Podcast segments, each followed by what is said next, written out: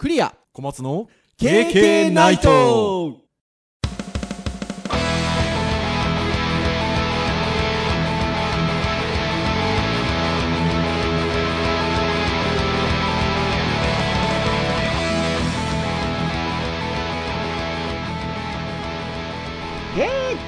ナイト。はい、ということで、第311回の配信でございます。お届けをいたしますのはクリアと、はい小松ですどうぞよろしくお願いいたします。はいよろしくお願いしまはい、ということで、9月最初の配信ということでございまして、もう9月入っちゃいましたよ、小松先生。す 早いですねあと4ヶ月で2021年終わりですよ。まあなかなか実感薄いですねねえ、なんかあっという間に1年1年がっていう感じではございますけれどもね。いやー、早いなっていう感じでございますが。9月はね、えー大学の授業が第4週ぐらいから始まるんですけれども、まあ最初の頭の3週ぐらいはまだ一応夏休み期間ということでございますけれども。でもあれなんでしょ？とは言いながら小松先生も別にすごくゆっくりっていう感じでもなく、お仕事もまあそれはそこそこにお忙しいでしょ？うーんまあ普段の実務はそうですねそこそこだったんですけどまあだいぶちょっと忙しくなりそうな感じになってきましたね、ああ、そうですよね。まあ、なんかの機会に私も言ったかもしれませんが、まあ、大学の授業、まあ、お休みの期間とかだったりしても、まあ、私なんかも、お休みだからこそ、別の業務がそこで入っちゃったりするので、結構忙しかったりするということで、実は9月は私一応予定では、2回ほど東京行く予定で、お。こんな折に、厳しいですね。とい。うことでございますよ。一応あの、9月12日までが緊急事態宣言の期間になってますよね、今今は。はい。関東もそうですし、私の住む福岡もそうなんですけど、えー伸びそうですよね。うーんなんとなしね一応ね、その2回行く予定が、その、期間明けのスケジュールにはなってるんですけど、まあ、ただ、あの、期間であろうがなかろうが、ちょっと2回とも行かないといけない割と用事なので、まあ、行くことになるのかなっていうふうには思いますけど、不要不急の移動だったりっていうかな、控える控えるべきなんですけど、まあ、一応用事があっていくので、あの、これはあの、何ですか？人間の生物としての営みとしてですよ。やっぱなんか外に出てね、あの、動くっていうのは、まあまあ、やりたいっちゃやりたいですよね。まあそうですね、ん。今となっては人混みが恋しい感じがありますね。ねえ、そう、だから僕も決してあのアウトドアのタイプでもないですし、どっちかっていうと別に家にいても大丈夫なタイプではあるんですけど、まあ、とはいえねっていうところもあるので、まああの、まあ用事があってのことですけど、はい、あの、ちょっとあの移動できたりとか、まあ普段ちょっと実際にお会いできないような方とお会いできたりとかするのはね、やっぱりあの、それなりに、あの人間の、なんていうんですか、特性としては、ちょっとね、嬉しい気持ちはやっぱり正直はありますけど、まあちょっとでもね、気をつけて動かないとなっていうところで、まあちょっと私もあの、接種は2回して、えっと2回目からも2週間以上経ってるので、うまくいってれば抗体ができてたりはするのかなとは思うんですけど、まあとはいえね、えー別にそれで無敵になったわけでもないので、はい、まあしっかり注意をしてっていう感じでいこうかなと思ってるんですが、そんな9月でございますよ。はい、で、この収録をしてるのが、もう言っちゃうと、配信の前日ということで9月1日で、明けて9月1日なんですけど、9月の1日はやっぱりね、下期のスタートっぽい感じがありますよね。まあ、10月1日っていうこともあるでしょうし、9月の1日ってこともあるのかな。まあ、やっぱり学校なんかが、まあ、昔は9月1日から2学期が始まったりするので、なんとなくね、そこがちょっとなんか、後半のスタートっぽい感じも、雰囲気があって。まあそうですね。大学もありますけどまあうちねお互いに子供が 学校行き始める時間だったりもするタイミングだったりもするので。あ、これ、あれ？この話しましたっけ？小松先生のところはやっぱ9月1日からうですか、ん1日からでしたね。ああ、じゃあ、まあ収録してる今日からということで。で、うちはあれですよ、先週ぐらいから始まってるんですけど、ずっとオンライン授業ですよ、こと今週。おお頑張ってますねいや、頑張ってるし、素晴らしいなと思います。で、今ちょっとオンライン授業の話になったんであれなんですけど、聞こえてくるわけですよ。わ私も家で仕事してますもので、授業の様子が。でいや本当頑張ってますねっていうその言葉通りで子供たちはなんやかんや言ってもなんかすぐ環境に順応するじゃないですか割とねデバイス使った授業みたいなことでもそうなんですけどいや先生たちが素晴らしいなと思って。そうですあのね。そう聞聞こえてきてるの聞くとすごくお上手にやってらっしゃるんですよね。その科目によってどう伝えていくかとかって変わってくるじゃないですか。そうですね。いわゆる算数国語みたいなベーシックな授業もあれば歴史の授業もあったりとか音楽の授業もあったりするんですけどそれもオンデマンドでやってるんですよ。オンデマンドじゃないや、えっと、オンラインででやっぱそれぞれねやり方が違ってくるかなと思うんですけど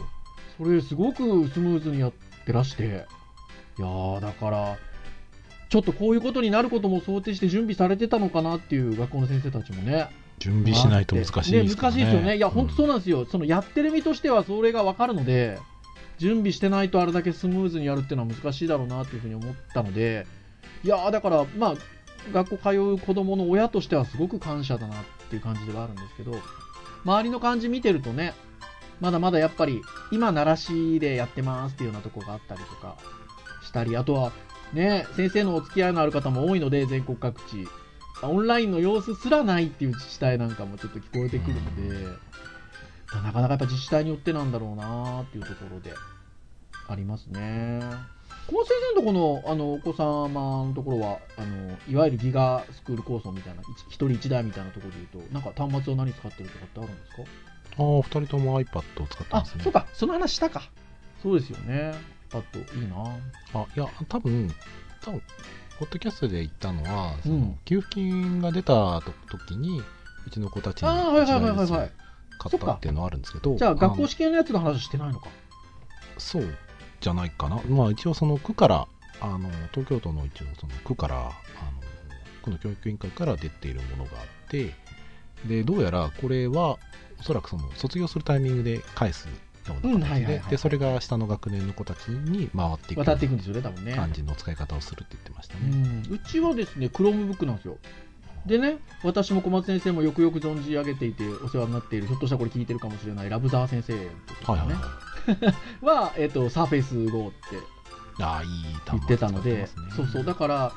やっぱ本当それぞれ様々ですよね。うん、そう考えると。なんですけど、いや、先ほども言った通り、ただなんか子供たちは、なんか、やれデバイスがどうこう、あんま関係なさそうに使ってるなと思ってて。ううんん。なんかやっぱ先生側がね、うん先生側がやっぱり大変だろうし、あのうまくやってくださることに対しては非常に頭が下がるなっていうふうに思いますね、今。うん頑張んなきゃなと思いましたよ。そうですね。はい。そんな9月なんですけど、いろんなことが始まるんですけど、小松先生、僕らに、まあ関係あるのかどうだろうか分かりませんが、デジタル庁が発足しましたよ。ね、出ましたね。ねえ、9月1日からデジタル庁発足ということで、発足式を行いましたっていうようなニュースもね、今この収録してる段階でちょっと届いてきてるんですけど、今日実はウェブ会なんですよね。で、まあデジタル庁が発足したこと自体は今後、まあしっかり見守っていきたいなっていうね、ことなんですけど、まあ言うても私どもウェブ関連の先生なんで、久しぶりに言ったこれ。はい。まあウェブ会ということで言えば、デジタル庁のウェブサイトってあるんだろうなっていう興味がありまして。そしたら、話題になってるんですよね。早速ね。うんまあ、いい面、悪い面が、そうですね、話題になってますね。ですので、まあ、今日の回はゆるーく、まあ、デジタル庁のウェブサイトについて、ちょっといろんなニュースをつまみながらトークをしていこうかなっていう回でございますよ。はい。はい。ですので、まあ皆さんね、ぜひ、あの、気楽に聞いていただけるといいかなというところでございます。さて、デジタル庁なんですが、これね、あの、そもそもの、まあ今日から発足してるんですけど、これすごいスピードで、あの、立ち上がった省庁っていうんでしょうか、みたいですね。うん、そうですね。僕ねもそんなに詳しく知らなかったですからね。ねウィキペディアであのデジタル庁についてのページを駒先生がサクサクっとググってくださって僕の方に送ってくださったんですけど遠隔のところを見るとなんと菅内閣が発足したタイミングで看板政策として、まあ、まずは話が上がっていると。これだから昨年の9月16日ですよ。1年経ってないですね。そう、まあ、看板政策として出ていたものを、11月、昨年の11月の26日の段階でもう発足させるという基本的方向性が決まったと。で、今日から発足ですよ。もうこれなので、もう本当に検討開始から設置までの期間は、国家組織として異例の速さ、通常ではありえないスピードということで、えー立ち上がっているものなんですけど、いや、本当にそうですよね。まあなんか、うん、時代なんでしょうね、こういうその、まあ、コロナ禍っていうのも多分影響あるし、皆さんもね、あの結局テレワークみたいなものを推進できるような逆に環境にだんだんなりつつあって、うん。であとはね、その連絡とかその給付金とかの関係で、まあ、直面してみるとなかなかお金出したりとか、そのあなんですかね、申請したりとかっていうのは非常に誠実にやろうとすればするほど時間かかるものなのうで。んまあ、そういう意味だとそういう、ね、デジタルトランスフォーメーションみたいなところをうん推進するっていう、まあ口実っていうとなんか言い方悪いんですけど はいあの、まあ、そういう意味だと理由がそこにあるし、まあ、うん実際それをやることでいろいろとクリアしていく問題が増えるっていうところにおいては、まあ、前向きでいい気はしますけどね。うーん、いや、本当にそう思います。一方でね、まあ、あのいわゆる他の先進国なんかに比べたら遅すぎるぐらいだみたいな話も、まあ、あったりもしたりするので、まあ、そういう意味で言えば、本当にあのスピーディーにまずはまあ立ち上げようっていうことかなとも思いますが、はいまあ、9月1日で、えー発足ということですよ。担当大臣は、えーデジタル改革担当大臣ということで、平井拓也さんが、はい、トップという感じでございますけれども。まあね、私たち絡みで、私たち絡みでっておかしいですけど、言うと、あのね、元 MIT の伊藤浄一さんが、いわゆる事務方のトップになるんじゃないかって話もね、ちょっとこの1ヶ月ぐらいありましたけど、やっぱちょっとね、こちょこちょっとあって、MIT メディアラボの所長職をあのお辞めになられたので、やっぱちょっとそこは難しかったのかなっていうことで、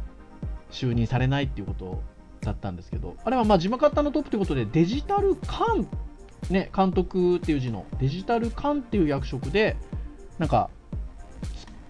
つく感じになりそうだったみたいですね。うんなんか一応その立て付けとしてはその大臣に進言とか意見具申を行って、まあその庁務を整理する、まあ、各部署の事務とかをまあ監督する役職みたいですね。特別職ですよね。ううんんみたいなところで、まあ、一応ね、あの1名ということで、ウィキペディアのページなんか見てもあの書いてあるので、まあ、伊藤浄一さんはあの就任されなかったんですけど、どなたかが代わりにされたんでしょうね、おそらくね。石倉陽子さんっていう方ですかね、はいはいはいはいはいはい、はい。経済あ学士そう人事ね、人事情報出てましたもんね。うんはい。という方が、まあ、お付きになられていると。ちゃんとそのページにも載ってますね。ウィキペディアにも載ってますね。そんなデジタル庁でございます。そして、ウェブ会ですよ、今日。そのデジタル庁。まあ、皆さんに聞きなじみのいい言い方で言うと、ホームページがあるわけですけども、はいなんと、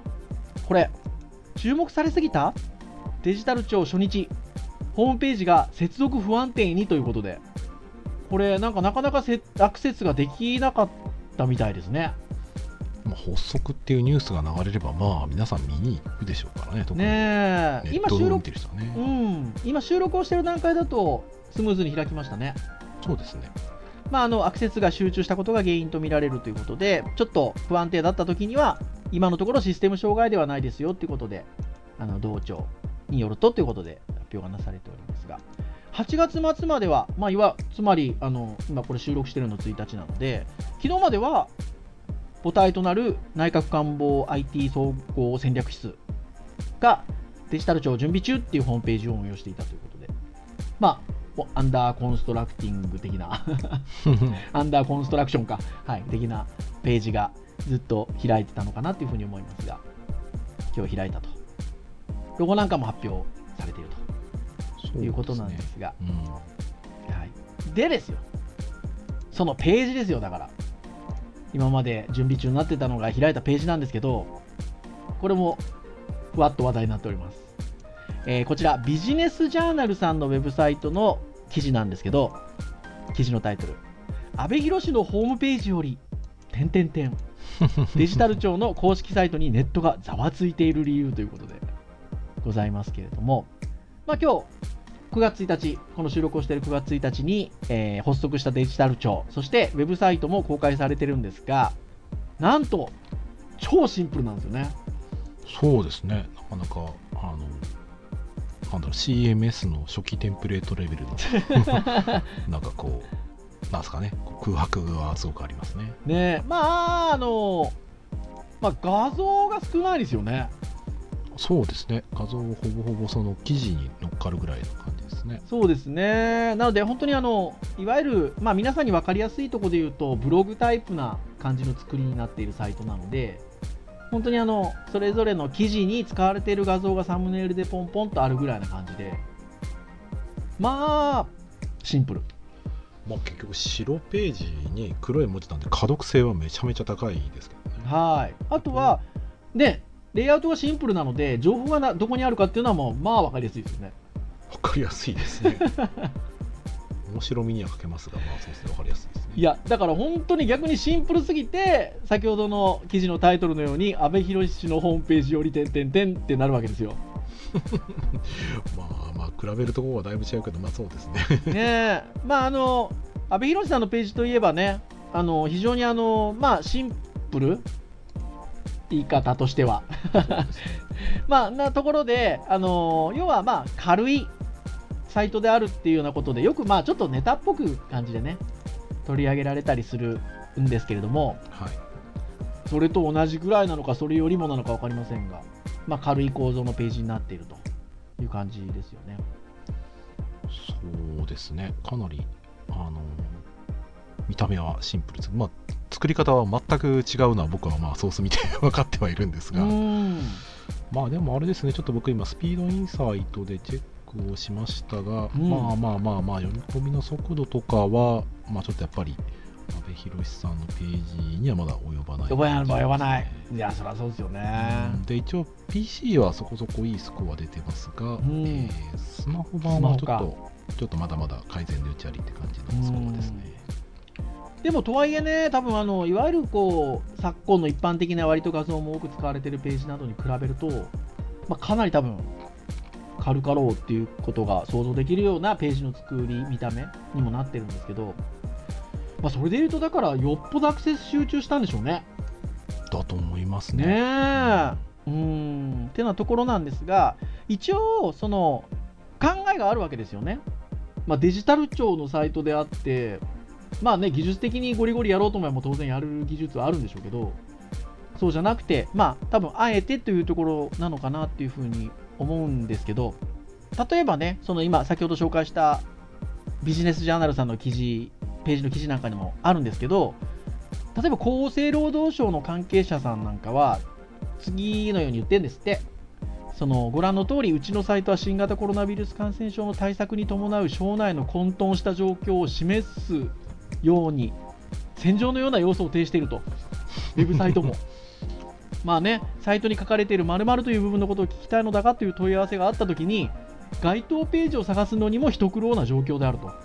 まあ、特にね、運用していたものに対してこういったちょっと事態が起こってくると、まあ、そこに追加追加でってなってきたりとか、まあ、今までの情報量に対して最適なデザインだったものに、えー、ちょっと、えっと、違ったものが来るとね、難しい場面が出てくるのかなと思うんですけど、まあ、そう考えていくと、シンプルであるっていうことにとっては、利用者も分かりやすいし、えー、省内の人間にとっても、まあ、ありがたいということがあるんじゃないでしょうかねっていうことをね、例えばあの他の省庁の方なんかっていうのは、まあ、見ていらっしゃるっていうことなんですけど、まあ、まさにそこを狙ってるのかなっていう感じはしますよね。どうなんでしょうね。僕は好感度的にはこの間のマフがなかなか良かったので。そうですよね。まあまあここはスタートなんでね。スタートだし、うん、まあ、デジタル庁っていうところで言えばまあまあふさわしいかもしれないですね。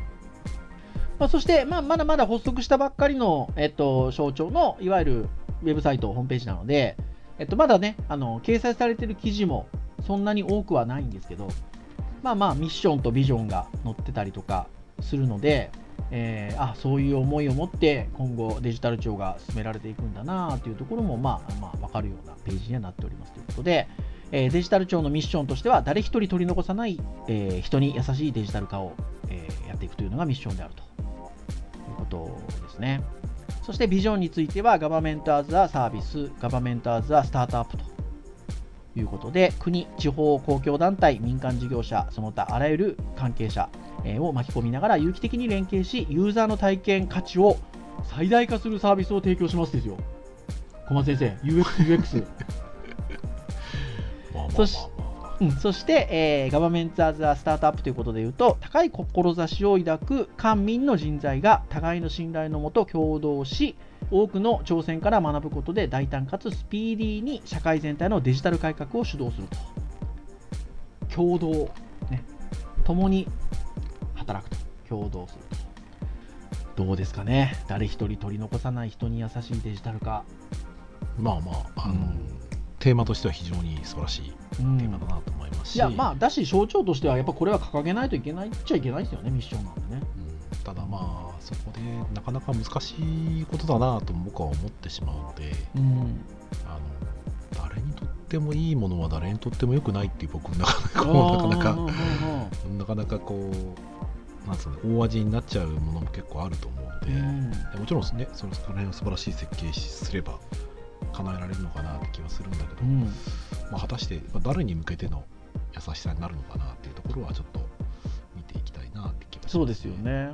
まあこのミッションの一つのウェブサイトの形だということで言えば、まあ、非常にシンプルにすることによってよりね多くの人に取り残さない、まあ、情報をね 伝達をしていくっていうコンセプトもあるのかもしれないですが、はい。まあ、そのあたり。まあ昔から言ってますもんね僕らね。授業やるときにもその当然文字と画像だけ、えー文字情報だけがあのシンプルに並ぶものの方が情報としては分かりやすいんだけどもじゃあそれを UX ってユーザー体験で考えたときにそれが果たしてこう気持ちのいいものなのかどうなのかっていうのはねまたね。ありますからね、うん、ぱりそこもあるのかなっていうところかなと思います。あのサイトを僕触った所感で言うと、うん。体感的にはあの割と早いですね、はい。ページのスピードインサイトを見た感じだとああの前から言ってるその UX の指標とかの数値や CLS とかあの CLP とかなかなかちょっとまだ厳しいのかなって感じが若干したんですけど、うん。ただあの裏側で使ってるのがあのビューとあの NEXT, NEXT とか、えーのフレームワーク使って、うん。えー仮想ドーム使って、えー、と必要な部分だけ入れ替えてレンダリングするようなことをしているので、はいはいはいはい。フレッシュをせずにデータだけ読んでデータだけ切り替えてるので、うん。あのページのか下の階層っていう概念で、まあ、あれですけど、まあうん。見ていくと切り替えはめちゃくちゃ早い。はいちょっとねフェードアウトしてフェードインするからまあちょっと一瞬こうおっと思ってしまうんだけどうん。まだ思ってるよりかは反応速度は速い気はしますので、まあそういう意味では使い勝手とかは、しっかりと技術に裏打ちされた、まあ、スピードを求めるところはしてるんだなって感じはします、そういう意味では、うん。その技術的なところはすごく好感度も出ますし、うんまあ、あとはちょっと必要な情報が今、僕にとってデジタル庁から得る情報っていうのはまだ必要と自分でしてないので、その時にどれくらい有意義になるのかちょっと分かんないですけど、うん。まあ、まあまあまあサイトも見ていきたいし、まあ、デジタル庁のこれからねその行政のデジタル化っていうのをどうしていくのかっていうのをちょっと見ていきたいです、ね、いや、本当そうですね。そして、まあ、あの UX みたいな言葉もちょろっと出ましたが、まあ、UI みたいなところで言うと、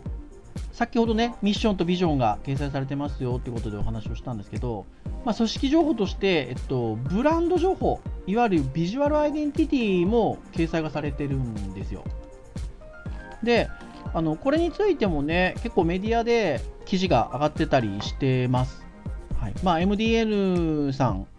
のサイトなんかでは、えー発足したばかりのデジタル庁、ロゴやカラーなどのビジュアルアイデンティティを紹介ということで、まあ、実際に今のデジタル庁のページの記事、ポンってクリックしてもらうと、あのビジュアルアイデンティティの記事がありますので、あのロゴは、えっと、こうやって作られてますであるとか、えー色についてはこう扱ってますであるとか、まあ、そういった仕様もね、あのガイドラインダウンロードできたりとか、デジタル庁のロゴの素材ダウンロードできたりもするんですけど、ロゴですよ。小松先生。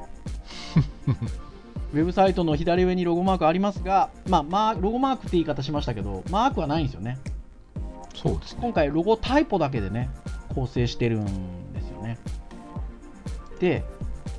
あのまあ、ロゴっていうことで、えっとまあ、画像化してたりとか SVG とかっていう感じではなくてテキスト情報なんですよね多分ね。そうですねテキスト情報そう。でえっとまあ、何を言いたいかっていうと実はあのあのウェブフォントという技術がありましてえっと、ちょっとウェブの技術的なことがお分かりにならないリスナーの方いらっしゃるかもしれないんですけど、あウェブサイトのは SVG ですね。ああ、ロゴの、ロゴはですか、はい、はい、あロゴは SVG で読み込んでんだ。はい。で、これなんとですね、 Noto Sans っていうウェブフォントを使ってまして、そのロゴですね、ロゴ、文字で構成されてるんですけど、で、この Noto Sans っていうのが Web フォントと呼ばれる、いわゆるユーザーのコンピューター、マシン、端末にそのフォント情報が入ってなくても、Web 上からその文字の情報をこう引っ張ってきて表示することができるような、まあ、幅広く、えー、どの端末でも同じように文字情報として見せてくれるような書体がありまして、あのその書体を使ってるんですよね。そうですね、デジタル庁のウェブサイトを見てると、一応、 Noto Sans のフォントを文章とかで使ってますね。タイトルとかは、これちょっとね、調整してるみたいなんですよ。うん、なんか違う感じしますね。あの多分ノートサンズをベースにしてるんですけど、ああ、でもこれ Noto Sans だ。はい、そう、 Noto Sans なんですよ。 Noto Sans をベースにしてるんですけど、ちょっと見やすいように、文字間とか太さとかは調整してるみたいで、あのそのロゴの方は。ロゴの方は調整をしてるみたいで、まあ、なんですけど、基本的にはでもオープンソースの書体、 Noto Sans をベースにしてるという感じなんですよね。で、ロゴマークを使ってない意図もあるみたいで、これについては、えー、ロゴタイポ、いわゆる文字列のみにすることでスタスタートアップのようにスピーディーに進む過程をプロジェクトとして体現をしていると。はあ、なるほどね。はい。っていうところなんですよね。だから、まあ、SVG と呼ばれるちょっと最近の新しいタイプのあの、まあ、画像の見せ方っていう言い方をするのが正しいのか、あのあれなんですけど、あので、ロゴができてるんですけど、まあ、おおよそそういうふうに見えない感じなんですよね、ウェブサイトで掲載されてる 見え方としては。まそうそうですね。見え方としてはね。だから、なおのこと先ほども言った通り、このページ、すごく本当に画像がないように見えるんですよね。まあ、本当に白バックに黒文字みたいな感じの見え方をしてるっていうのがあの特徴的で、まあ、ここもどうなんでしょうね、評価が分かれるところなのかなっていう気はしますが。まあ、ちょっとまだアクセシビリティ的なところはまだちょっと 入れてない感じはしますね。ね ちょっとそういった聴覚障害とか、あ視覚障害か、うん、ある方は、ちょっともしかしたら読みづらいかもしれないですね。色に関してはね、ちょっとこだわりが私はあるかなって感じはちょっとするんですけど、そうですね。白はあの000なんですけど、まあ、あのあの255、255、255っていうあの白なんですけど、黒はね、違うんですよね。252020なんですよ。まあ、要は黒ってあの、いろんな黒があるみたいな話がありますけど、まあそうなんですよね。まあ、真っ黒じゃない表現ってやっぱあるので、ああ、二並びなんだ。ね、ちょっと面白い色ですよね、この黒ね。そうですね。うん僕3使いたくなりますけど、2なんだ。へそうそう。あとは、実際のデジタル庁のブランドアイデンティティのページ見ると、えっとね、あとはね、デジタルレッド、デジタルグリーン、デジタルブルーっていう色も設定してるんですよ。ーはいはいはいはいはい。で、これもね、あの、まあ、レッド、グリーン、ブルーだから RGB じゃないですか。そうですね。なんですけど、まあ、デジタルレッド、デジタルグリーン、デジタルブルーって名前を付けてる通り、あの RGB の色じゃないんですよね。これも微妙にいじってるんですよ。いじってるって言い方が正しいかどうかあれですけど。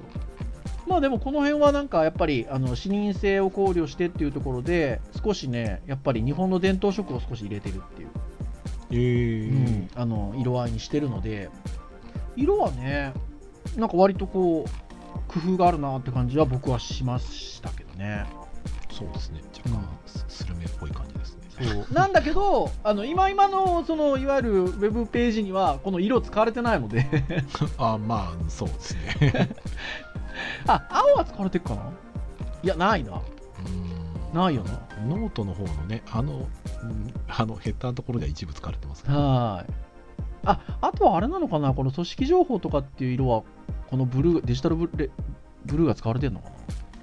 うん。かも。あでもちょっと色合い違う気がするなまあ、なので、まあ、ガイドラインがあるので、えっと、ロゴを使用することができるね、あの条件とかも使用制限みたいなところで載ってたりするので、場合によってはね、これら使ってっていうこともあるかなというふうに思いますが。はい。はい。でございます。ほんで、もう一個注目なのが、まあ、割とシンプルなんですよね、そのデジタル庁のウェブサイトが。で、ね、まあ、実はここだけで情報発信しようと思っていないと。デジタル庁のサイトが。はい、であの、どういうことかっていうと、ノートっていうね、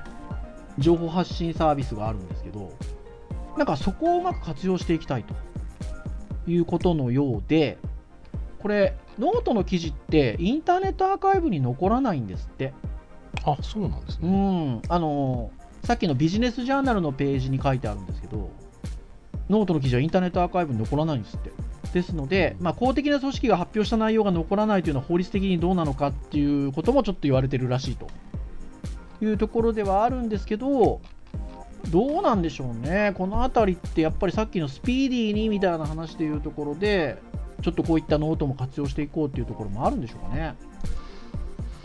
うんまあまあまあ媒体としてね使い手今読む人が増えているっていう読む人が育っているメディアとしてはまあ悪くはない気がしますけどね。っていうところがあってまああのその通りというところでもうノートにねデジタル庁のノートの、まあ、いわゆるアカウントというんでしょうかあるんですよね。そうですねサブドメインがデジタルガバメントのなんか内容になってますね。でこちらではもうやっぱりあのその本ちゃんのなんていうんですかホームページよりも情報がもう載ってるんですよね。ああ、まあまあまあ、そうですね。まあ、アクセシビリティに関する記事であったりとか、まあ、データチームに関する話であったりとか、結構ね、セキュリティチームのインタビューだったりとか、結構載ってんですよ、実はもう。そうそうそうそう。なので、まあ、こういう形でちょっとこう、いわゆるこう、一般的に広く使われている、まあ、メディア的なものというか、サービスと、まあ、本来、省庁が持つウェブサイトこれもシンプルにして、えっと、うまく活用していこうっていう思いとか意図はあるんでしょうね。うん、そうですね。うん、まあ、その辺のこともノート書いてますね、いろいろとね。うん、なんでそのノートを情報発信使うのかとか、うん、まあ、行政の透明化に寄与したいっていうことも、なんかね、最初の方の文章に書いてあるというところでございますが、このページを見たときに僕も小松先生も引っかかったことが1個あるんですよね。それを最後にちょっとお話しときたいんですけど、まあ、いわゆるノートっていう、まあね、あの情報発信サイト、多分ね、皆さん知らず知らずのうちに検索をすると、ここのノートの記事に来てることって多分少なからずあるんじゃないかなと思うんですけど、結構ここもシンプルなんですよね。まあ、あの記事の見せ方としてはブログっぽい感じのね、文字ベースの見せ方になっているので、シンプルなんですけど、いわゆるページのヘッダーと呼ばれる上の方に、カバー写真、カバー画像っていうんでしょうか、置けるんですよね。そこにデジタル庁って書かれたものが、こうタイル状にというか、なんていうか、繰り返し、横方向に繰り返しというか、置かれてるんですけど、この位置が気持ち悪いんですよね。そうですね。あの何が気持ち悪いかっていうとデジタル庁っていう文字が横方向に繰り返しで並んでるんですけど一番左側ですよ。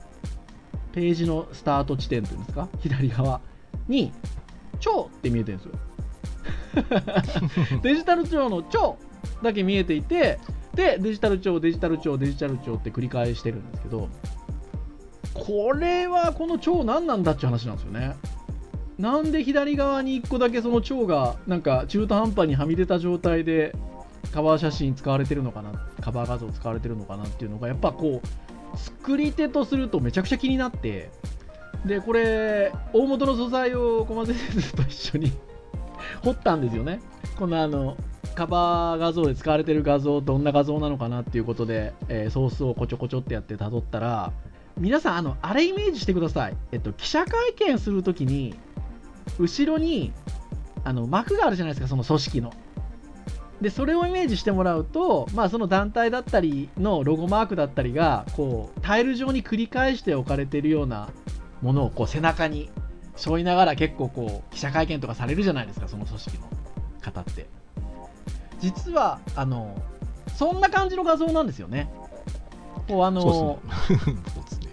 こう交互にちょっとクロスするような感じでデジタル庁っていうロゴがこうタイル上に繰り返すような実は画像になってるんですよね大きくね。なんですけどそれを上のカバー写真のところに設定しちゃうと、まあ、領域が狭いこともあってあの、まあ、一部分しか見えないと。で、えっと、それが要は中途半端なところが見えてしまっているのであのそんな感じになっちゃうと。なんかこういきなり唐突に左側に蝶みたいなのがちょこっと出てて。でこれ僕らのねウェブ作りで言うとあのいろいろこうその画像についた設定の仕方があってあの領域をこうページのねブラウザの幅を広げたらそれに合わせてその画像が表示される領域を広げるっていう見せ方もできたりしますしあのブラウザのウィンドウ幅に合わせて連動して、えっと、その画像も拡大するような見せ方をすることもできるんですけどこれどっちかっていうとそのブラウザー幅を調整すると連動して拡大するような見せ方になってるんですよね。うーんそうですね。だからまあその中途半端な状態のままどんな幅にしても拡大するっていう。うんなので背景画像のやりようとしてはちょっと、うん、専門の人が作ったとは思えないうん。画像データですね。ねえ。でねこれさっきほらあのそういうこうタイル上の画像なんですって例に引き合いに出すときに、えーこう記者会見したりするときに後ろの横断幕で置かれてるような感じですよってお話したんですけどあのねまさにね多分その画像なんですよ。っていうのもあのデジタル庁のホームページに行くとこの今収録してる段階だと一番上にある記事がデジタル庁が発足しましたっていう記事が一番最初に載っててそこにあの写真が載ってるんです菅首相とデジタル庁の方がこうディスプレイで映ってその後ろにねその繰り返しの画像が 置かれてます。まあだからなんでしょうね。まあいわゆるツールとしてあるものをそのままポンって入れちゃったんでしょうね。うんそうですね。多分 あのあるあるデータを使ったんじゃないかなって感じはしますね。うん。なんですけどまあそのあたりがねちょっとやっぱりなかなかにまあお粗末って言い方しちゃあれなんだかもしれないんですが。まあだから多分今そういう意味ではコンセプトとしては、スピーディーに招致を作っていくっていうところで言うと、まあ、それも一つ現状ね早くその手をかけずにっていうところをやっていて、うん。でちょっと僕今そのノートの記事をうん。あの全部なかったのはさっきのそのアクセシビリティとかアカウンタビリティっていうところのところページが気になって、はい。パーッと見てたんですけどあのサイトについてちょっと改めて書いてあってあ、うん。これちょっと僕が見てた見解と若干違ったので、うん。あのちょっと訂正ってわけじゃないんですけどうん。喋、りたいなと思って、行く行くだけなんですけど、うん。あの僕自身はそのサイトの作り方とか見てて、あまあまあまあ今時な感じモダンサイトの作り方だなっていうふうに見てたんですけど、うん。あのーエンジニアの方が見てたりとかこの記事で書かれてるのでいうと、うん。いわゆるそのスタジオっていうですねあのノーコード。ツールというかノーコードのツうん。ールを使っているっていうところで,、うん。でなんでそれをやってるかっていうと結局今そのデジタル庁自身はその、うん。まあ、急速に発足しているところもあってその準備中のサイトとして、うん。まあ、暫定サイトとして、うん。まあ、正式ではないものをコールすると、まあ、そういったノーコードにチャレンジする経験積んだ方がいいというところもあって、とまあ、なんかそのクローリングとかの問題そのデータが残らないとかっていう問題はあるんだけど、うん。まあ、あの現状はそこで始めているっていうところはあって、なるほどね。クセシビリ アクセシビリティについてもうん。そうか。僕はなんか物足りないなと思ったのは、うん。そのコードツールでの問題はやっぱりちょっとあるみたいですね、その指摘としなるほどね。なるほどなと思って。まあだからそういう意味で言うと、そのデジタル庁自体の行方も見守っていきたいというところもありますし、まあそれに伴うこういったウェブサイトであったり、情報発信の仕方みたいなところもなんか見守っていきたいというところですかね。うん、まあなんか、うんそうですね、あの、なんか前向きに うなんかん向いてるのかなって感じはしますけどね。まはあ、サイトだけだとな、なんともまだまだ言えないところではあると思うんですけど。てなところでございますよ。はい、ですので、まあ、新しい省庁、特にまあ注目すべきデジタル庁っていう、まあ、庁が立ち上がった、発足したっていうところでございますので、まあ、皆さんね、いろんな面で注目をされてるのかなっていうふうに思いますが、まあ、ぜひぜひあの今日はねそのウェブサイトっていう観点でちょっと後半お話をしてきたところもございますので、まあ、ぜひぜひねご覧になってみていただいて、そして、まあ、スピーディーに取り組んでいくことで今後これが多分変わっていくっていうこともあると思うので、まあ、どう変わっていくのかっていうところもなんかこう注目してみていただけるといいんじゃなかろうかなというところでございます。はい。はい。ということで、以上といたしましょうかね。KK ナイトは毎週木曜日に配信をいたしております。公式サイトアクセスをしていただけますと、ね、もうプレイヤーがございますので、サイト上で直接聞いていただけると。最近は Google Podcast 等々でも聞いていただけるようになっております。ただし、Apple Podcast などの、ね、購読登録サービスで登録をしていただけますと、発信されるや否、配信されるや否やね、えー端末にダウンロード自動的にされますので、お好きなタイミングで聞いていただくことができると。まあ、いろんなテーマでお話をさせていただいておりますので、まあ、興味のあるものから、ながら聞きでも結構でございますので、聞いていただけると、私ども大変嬉しゅうございますと。そういうところでございます。はい。それでは、以上といたしましょうかね。お届けをいたしましたのは、クリアと、はい、小松でした。それでは次回312回の配信でお会いいたしましょう皆さんさようならさよなら。